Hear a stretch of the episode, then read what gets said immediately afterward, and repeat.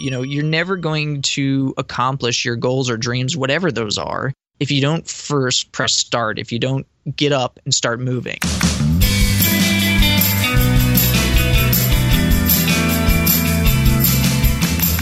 Welcome to Starve the Doubts. I'm your host, Jared Easley, and uh, joining us from Maui, Hawaii, aloha, Kimanzi Constable. Hey, Jared, aloha. It's good to be here.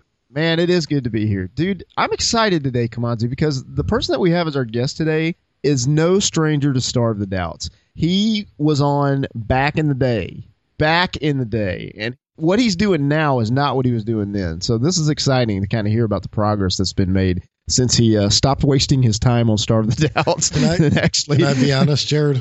I didn't Yeah, go know- ahead. I didn't listen to Starve the Doubts back in the day. Yeah, well, a lot of people did it. Well, hey, I have gone back and I have caught up. I've heard a lot, a lot of episodes. Well, if you were to go back to certain episodes, like for example, we'll think of one Marshall Goldsmith, right? That's one. I can name a dozen, but there's several episodes where I had a co-host, and this is when I was first starting co-host on Starve the Doubts. And truthfully, Kimanzi, you're the official host, co-host now, but back then I didn't have that. And the first person that really tested co-hosting with me was this guest today. It's John Harrison. So uh, John Harrison is over at classicallytrained.net where he teaches leadership lessons from video games. He is a TEDx speaker, which is amazing. He's been featured on Fast Company and Lifehacker. He's a husband, he's a father, and he's an author. You're going to like this, Kimanzi. He just wrote his new book and it's released Mastering the Game What Video Games Can Teach Us About Success in Life. John, welcome back to Starve the Doubts. It is a ridiculously great pleasure to be back. Thank you. That man, likewise, my friend. So, John, nothing's changed in the sense of the first question. You already know this is coming. What is the best concert that you have ever been to? I've been preparing for this question my whole life. Uh, well, as long as I've known you, anyways. So the answer to that it occurred back in 2007. It is a Japanese hard rock band by the name Dir En Grey. It's three words, and I've been following them. Not many people know this about me. I'm a, a big Japanese rock fan, and uh, I actually had a chance to win an opportunity to go backstage and hang out with the band. They spoke no English. I spoke five words of Japanese. It was awesome, and uh, I got a chance to to meet some guys that are huge in Japan and kind of unknowns here. So it was it was an incredible concert for me. Energy was off the wall, and you know that just is kind of like a dream come true. I don't know what John does for a living, but I picture him in like an office somewhere, a high rise office in Florida. He's got this nice big office.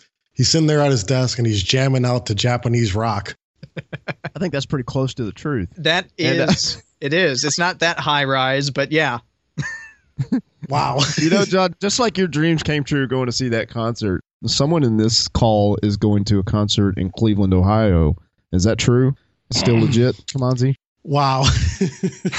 I thought this was going to be the episode, but I guess not. Yes, it is true, Jared and John. I will be heading to see Taylor Swift in Cleveland with former guest Travis Scott, who is just on the show, and Yep. our friend Mike Alder. So, us three guys are going to hang out and jam to Taylor Swift. Now, John, we, we don't judge on Starve the Doubts, but I mean, that's three guys going to see Taylor Swift. Let's hear your thoughts on that. Well, let- let's just say I don't imagine Taylor Swift opening up for the uh, Japanese hard rock group that I follow, so I'm not really sure where to go with that. I, yeah, I'm not even going to comment. Would, John, would it make it better if, like, because Mike has some daughters, would it make it better if he brought his daughters? Would that make it more legit? I think Maybe. that's kind of like an obvious subterfuge, to be honest. It, it's too easy to go there, so we all know who's going to be wearing the T-shirt. well, John, we've never had the word subterfuge on Starve the Doubt, Ah. so that's a first. Ooh. so, John, obviously there's a history between you and Jared. I know you both live in Florida, but it goes deeper than that. Tell Starve the Doubts how you and Jared got connected. I'd love to. This is, you know, there are sometimes there are these stories that happen in your life that you just kind of say, I'll always remember this day. And this is one of them for me. Both Jared and I had absolutely no clue of each other's existence in spite of the fact we live in South Florida, which is just so weird. But we both had a mutual interest in seeing a certain speaker who was coming locally. We found out that leadership expert and blogger podcaster Michael Hyatt was going to be speaking as part of a local conference. Now, this conference was closed to the public. It was actually, I think it was a finance technology company, and they had this three day event. And for some reason, we caught wind independently, each on our own, that uh, he would be speaking nearby where we live. And again, independent, didn't know each other, doing our own thing. Both reached out to the contact and said, Hey, I'd really be interested in hearing this one speaker. I'm not interested in, you know, attending a, a $5,000 seminar that is unrelated to my field. Could I just come for that one spot? And uh, the contact said yes. And so we, we both ended up there at uh, an opportunity to hear Michael Hyatt speak, had a chance to meet him before and after the show. But in some ways, as weird as this sounds, more importantly, we had a chance to meet each other. And I remember Jared actually called me out. He had heard that there was another guy who had done the same thing and I guess I stood out in the crowd. I didn't look like I fit in with the finance group. And he's, hey, are you the guy? And I'm like, the guy, uh, yeah, yeah, that's me. Uh, what guy is that? and and uh, we kind of hit it off, and have been, you know, in contact ever since.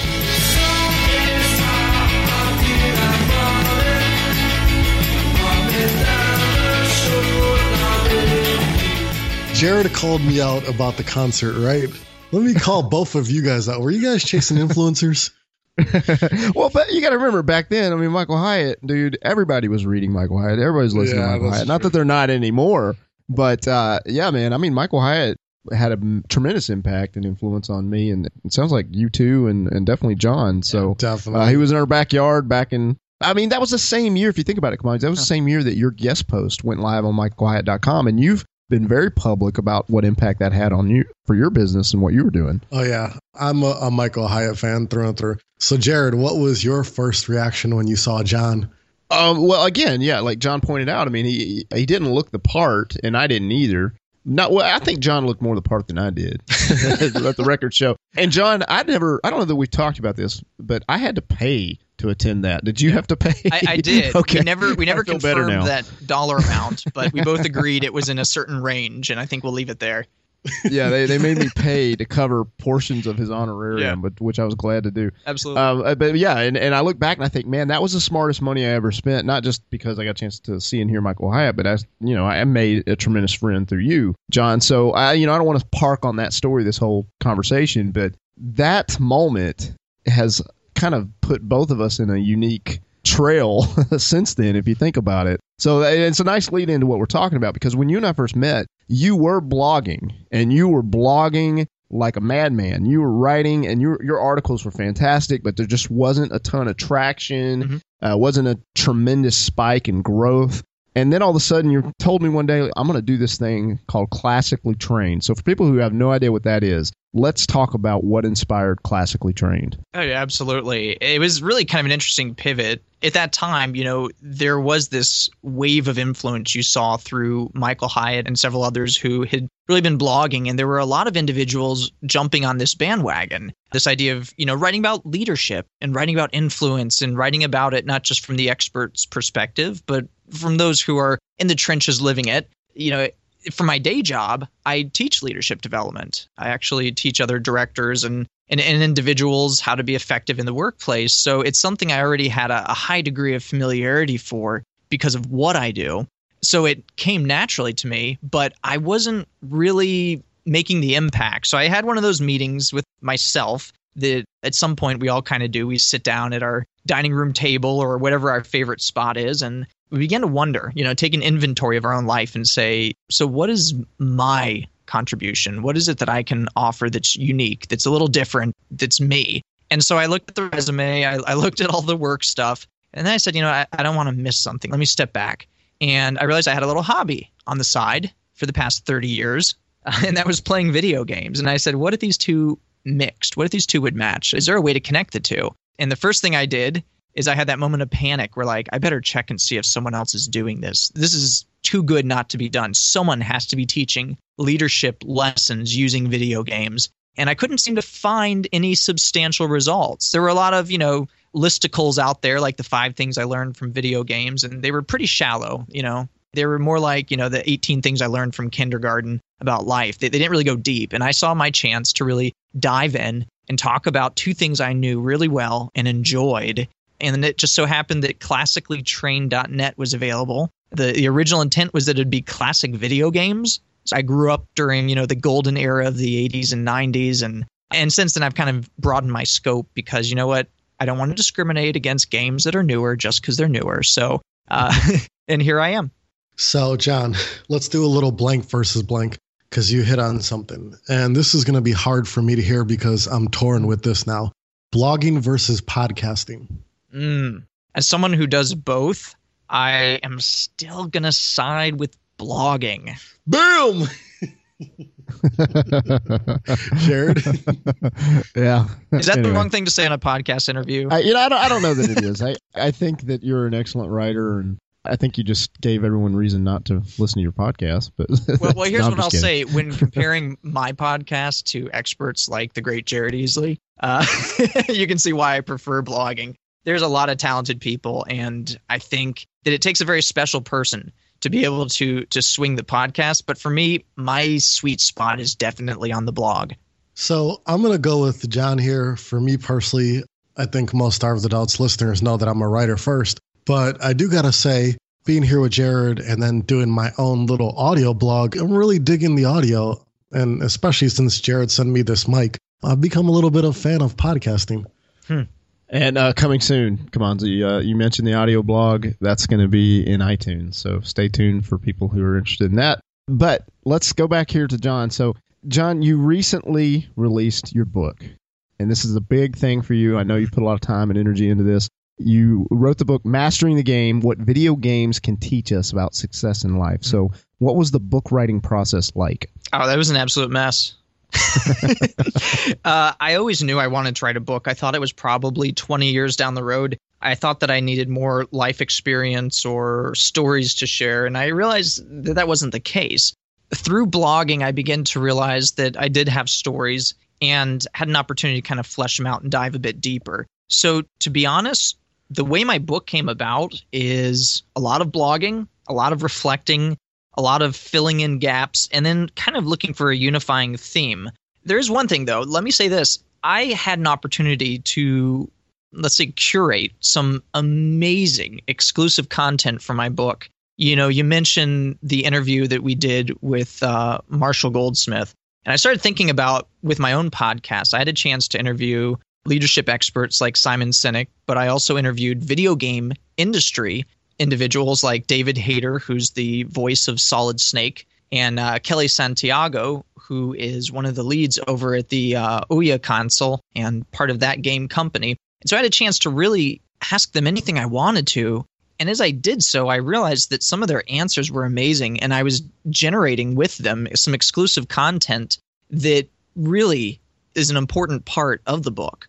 So when I look back, it's really an amalgamation of the gaming experience, of the interviews that I did through podcasting, and also my own blogging experience, combined with an incredibly heavy amount of editing, both self editing and hired help to get me to a final product.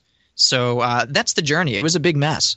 Wow. Jared, he had some smart words in there. He's dropping smart words on this episode. I know, man. We're going to need a thesaurus, but that's all good. John, true or false, still staying on the topic of the book. The ideas in your book remain true independent of context, culture, or time period. Yeah, absolutely. You know, that's the beautiful thing about principles. I tried to teach in principles, and that's when I hit on this idea that video games could be used to teach them because I started noticing patterns within video games. The habits you need to develop and practice within a game are the same sort of ideas we need to practice in the workplace or as an entrepreneur or as a leader of really any kind. So it occurred to me that these transcend the media in which they appear. So if it's a movie, if it's a, a book, and yes, even video games, if it's in these categories, we can learn and then we can apply in different contexts. So absolutely. These ideas, even if you're not a gamer, they hold true. So, John, we're going to dive into some of these ideas because I think this is gold. I'm going to mention a habit, and if you're willing, just expand on that that principle. So, the first one is adaptability, managing change. Mm. Yeah, you see, this is an important skill for anyone in today's modern workplace. The environments around us they change really fast even when we look at a lot of disruptive technology like well podcasting is really becoming that these different formats that shake up what we understood the way things were. If you look at the traditional brick and mortar bookstores they had to adapt to some very profound changes with the advent of the different ebooks and kindle and how that shook up that market and those who didn't adapt were failing miserably. And this is one of the skills I see us practicing in video games is having to adapt to whether it's in one game where level changes or a new challenge approaches, or even from one game to the next. You need to learn new ways of handling the change. That's really, I mean, it sounds so trite, you know, change is the new normal but it really is. I mean, all of us are dealing with change, whether it's a software update to our favorite program moments before logging onto a podcast, or it's something that we took for granted, like our commute or the road we use. We need to learn how to navigate that change. So, next word is personal accountability. Shout out to uh, my friend John G. Miller here, author of QBQ. He is the guru with personal accountability, and he's only given me a taste but personal accountability is is really the hinge that anyone who wants to lead any difference in this world needs to get their head around. You know, we build statues for people that step up and face adversity. We don't remember the people who blame their environment or blame their situation, but we remember the people that said, you know what, that may be reality, but what can I do to change it? And then they act on that idea. John, how are video games teaching these?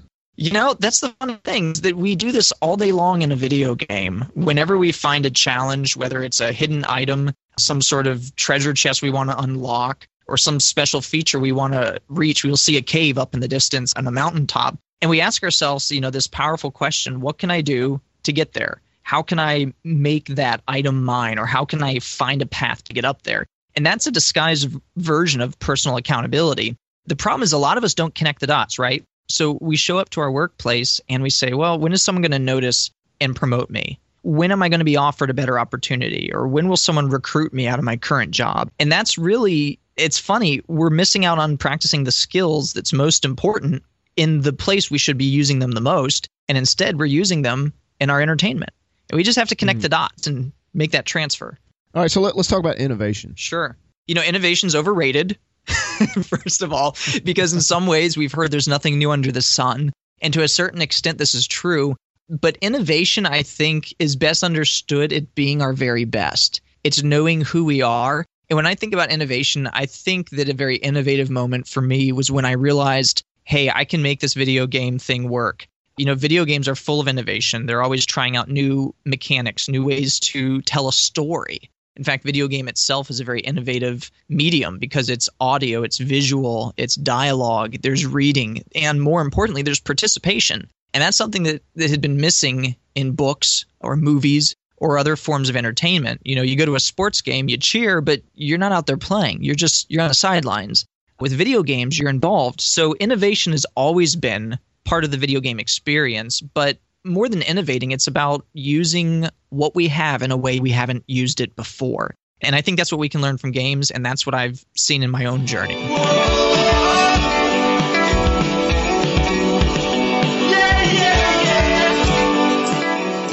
communication and listening. Don't do either of them. Wait, hold on. Those are the skills that our workplaces hinge on. Our relationships hinge on these.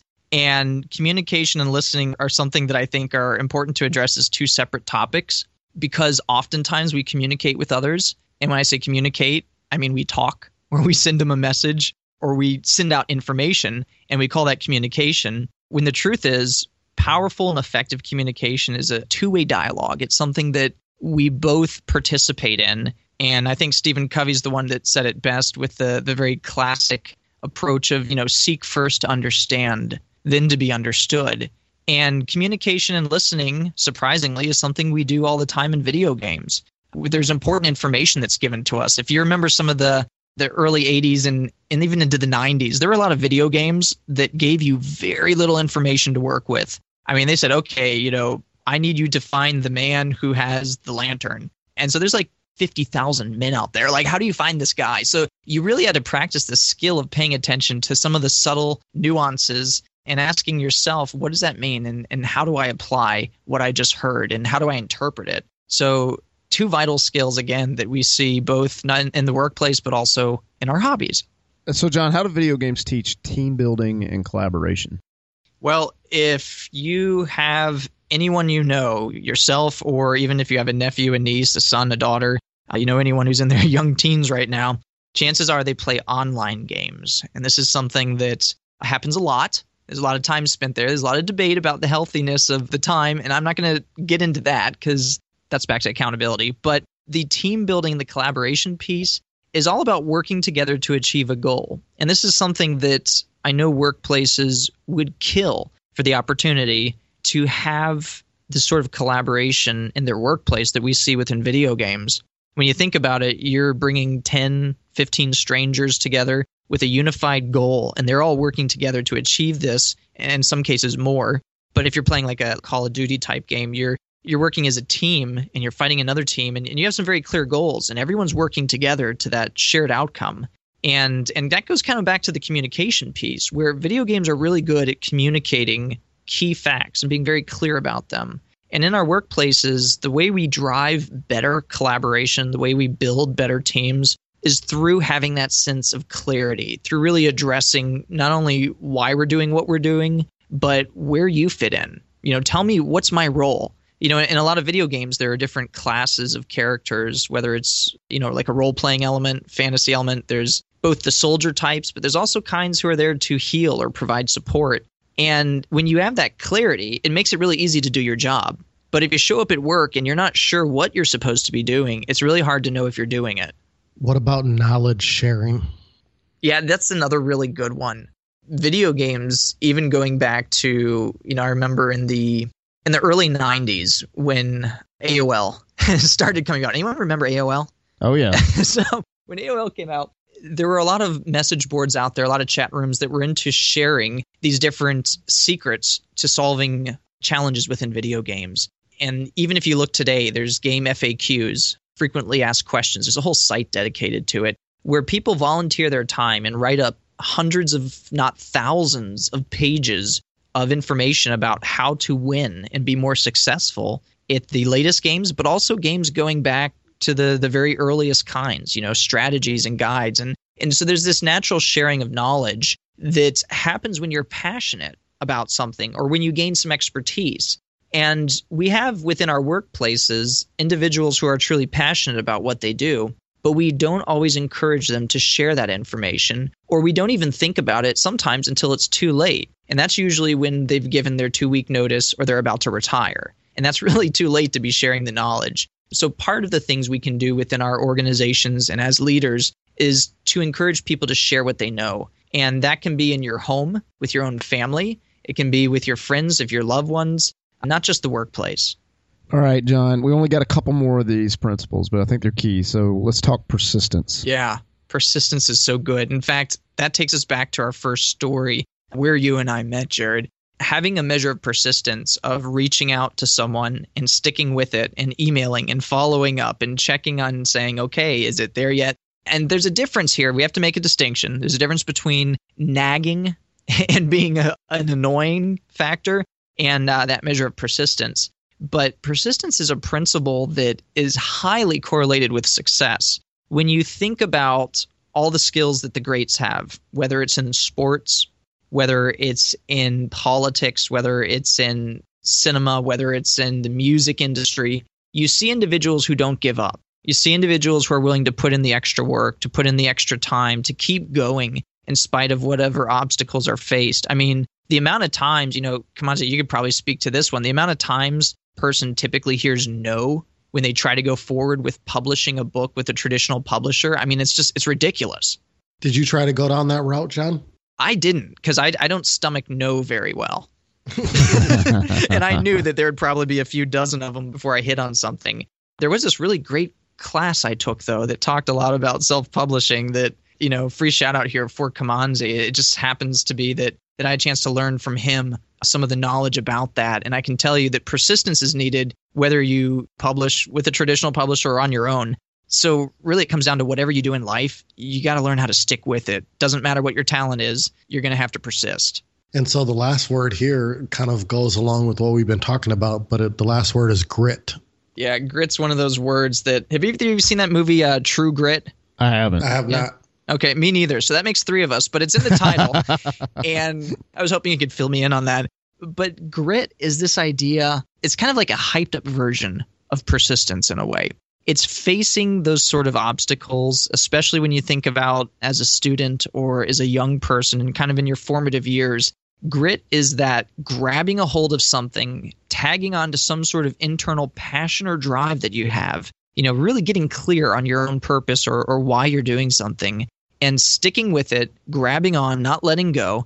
And this is something that is just absolutely really been correlated with success in all realms. There's a great TED talk by Angela Lee Duckworth on the matter of grit. I think the talk's all of maybe seven minutes long, and she just lays out some fascinating statistics around how important this is and how do you teach this and how do you draw this out. And especially if, if you're a parent like I am, you know, you want to raise children that have this quality of grit and being able to dig in there and stick with it because you know what? It's tough. It doesn't matter what you do, it's hard. You got to have that grit and resilience to stick with it.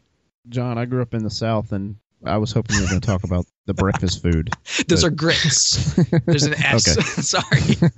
I am a fan of those. Me too. All right, so John, this is a miracle. One of your goals, because we talked about this for months, Right. one of your goals was to be a TEDx speaker. Yes. And then all of a sudden, I get this message from you like, hey, I'm going to be speaking at TEDx Boca. and I'm like, wait a minute. How did we go from, hey, I want to do this to, you know, not even a couple months later, like I'm doing it? And like, it seems like that's a hard process, but you just slipped right in. So, John, there's got to be a story there. There's a lot of a story there. And I want to talk more about the timing of it than necessarily how it happened because I believe everything has a purpose, a reason for happening, and, and it might have something to do with my faith. But here's the story. I mean, I've been working on my book this year and, and just trying to bust it and get that out there and publish it. And, and it just happened maybe two, three weeks ago. And it finally came about. And I was so excited and relieved. And I had been interested in this opportunity to speak at a local independently organized event, a TEDx event. And there was one in my, my hometown of uh, Boca Raton here. And so I had applied for it, and I really wanted to speak on the topics that really we've been covering, you know, how video games can empower real world success. And I had a little feedback. I had some good communication with the event organizer, who was just amazing. Her name is Becky, and she's just phenomenal. But I had gotten a polite no, not this year. And so that's when I really set to work on my book. And I had finished my book, and it wasn't two weeks out after completing and publishing that that I got the call. And it sounded something like this Hey, I know this is last minute. TEDx is happening in nine days, but would you like to speak? Would you put something together? Wow. No pressure, right?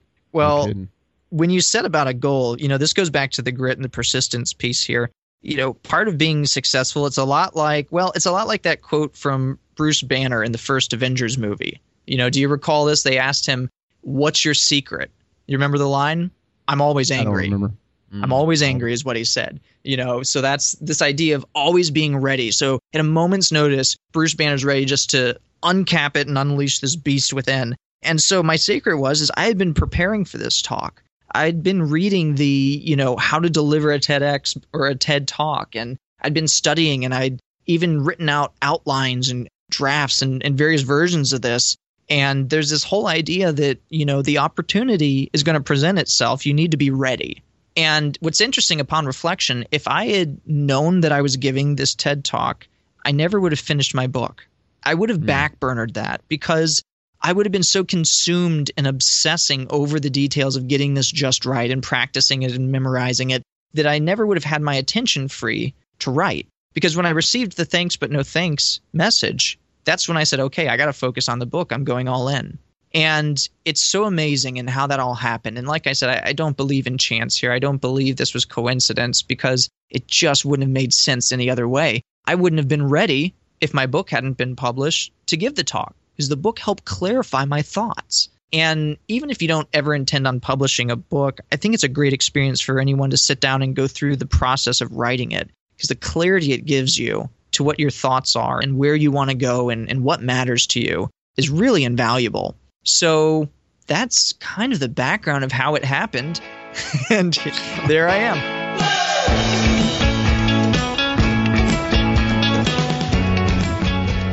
How did the talk go, John?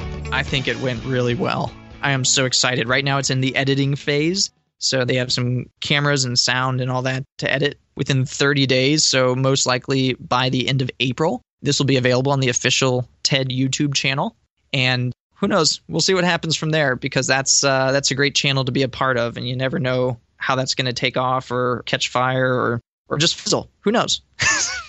you know, regardless of what happens there, just yeah. the story of how you've gotten to that point is an absolute miracle. Yeah. And it's I think that should be very encouraging for anybody out there today who's thinking, you know, I feeling like I'm kind of caught in a pattern or I'm, I'm stuck in a rut. Hearing how just in a short amount of time of not even two years, you've been able to pivot and see the exciting success of writing your book, being featured in Fast Company and Life Lifehacker, speaking at big events uh, like SuperCon in Miami, and you know connecting with these big people like you're doing through your podcast, and then of course TEDx. My goodness, John, if you really process all that, wow, that's incredible. Well, but you see, that's exactly the whole point is that I believe that we all have capacity to do things we can't imagine, but the trick is getting started. I mean, if you think about it, every video game, well, not every, but so many video games that people play today, you're saving the world. You're accomplishing feats that are the things of movies and, and legend and story.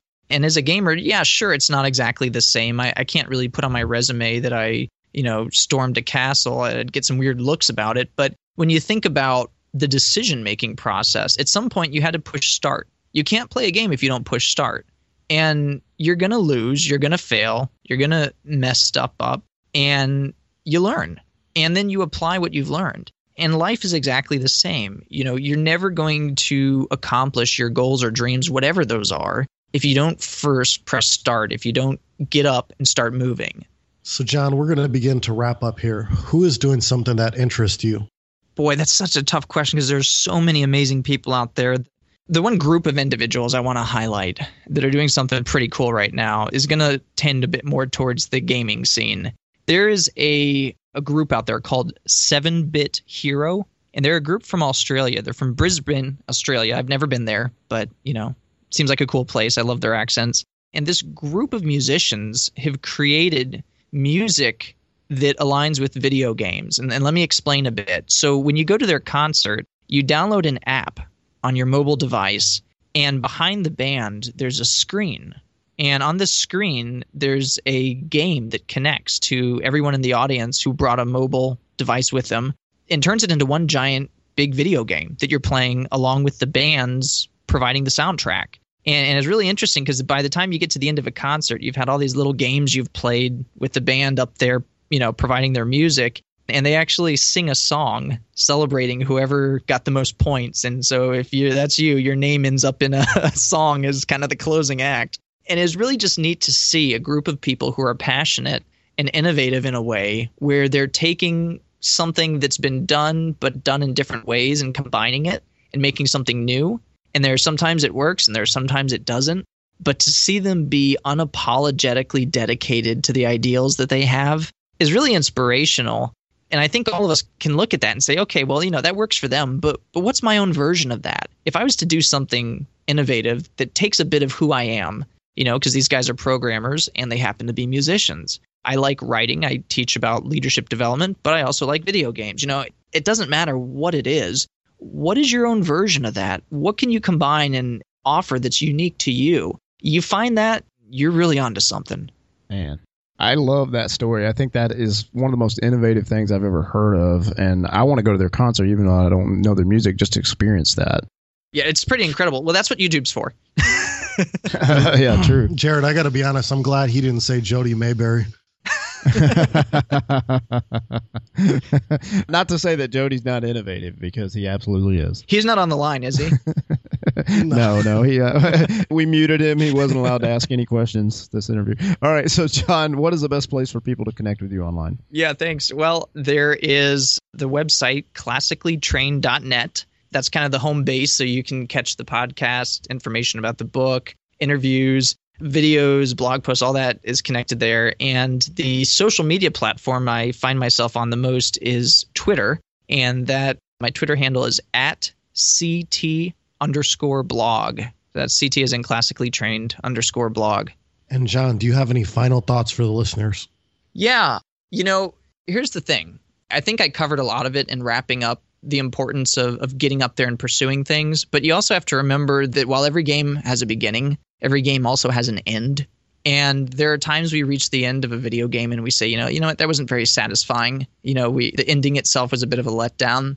But then we reflect back and we realize it's been all about the journey to begin with. You know, in life it's kind of the same. I mean, we all think about these great things we want to do, but it's important that as we're working towards our goals, our ambitions, our dreams, we have to remember to celebrate those little battles, you know, because as the title of the show is, Starving the Doubts, that's something that you have to get up every day and take a stab at and have to deal with. In some cases, it's stronger than others. And it's those little experiences, those little wins that really add up to momentum. And momentum is what gives us that inspiration to roll right over the doubt and to take on some of the biggest challenges that we never imagined possible. That's that sense of hope that we feel in every video game we play that if there's a challenge, I can win. Well, doubt is what takes us down in the real life. So when we can walk past that doubt, when we can circumvent it or we can face it head on and overcome it, we gain that hope that it can be done. And when you have hope, really anything's possible.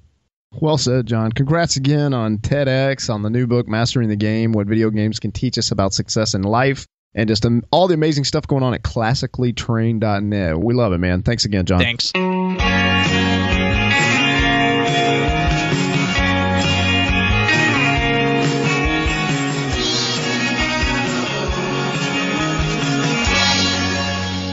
I tried to teach in principles, and that's when I hit on this idea that video games could be used to teach them because I started noticing patterns within video games. The habits you need to develop and practice within a game are the same sort of ideas we need to practice in the workplace or as an entrepreneur or as a leader of really any kind. So it occurred to me that these transcend the media in which they appear. So if it's a movie, if it's a, a book, and yes, even video games, if it's in these categories, we can learn and then we can apply in different contexts. So absolutely. These ideas even if you're not a gamer they hold true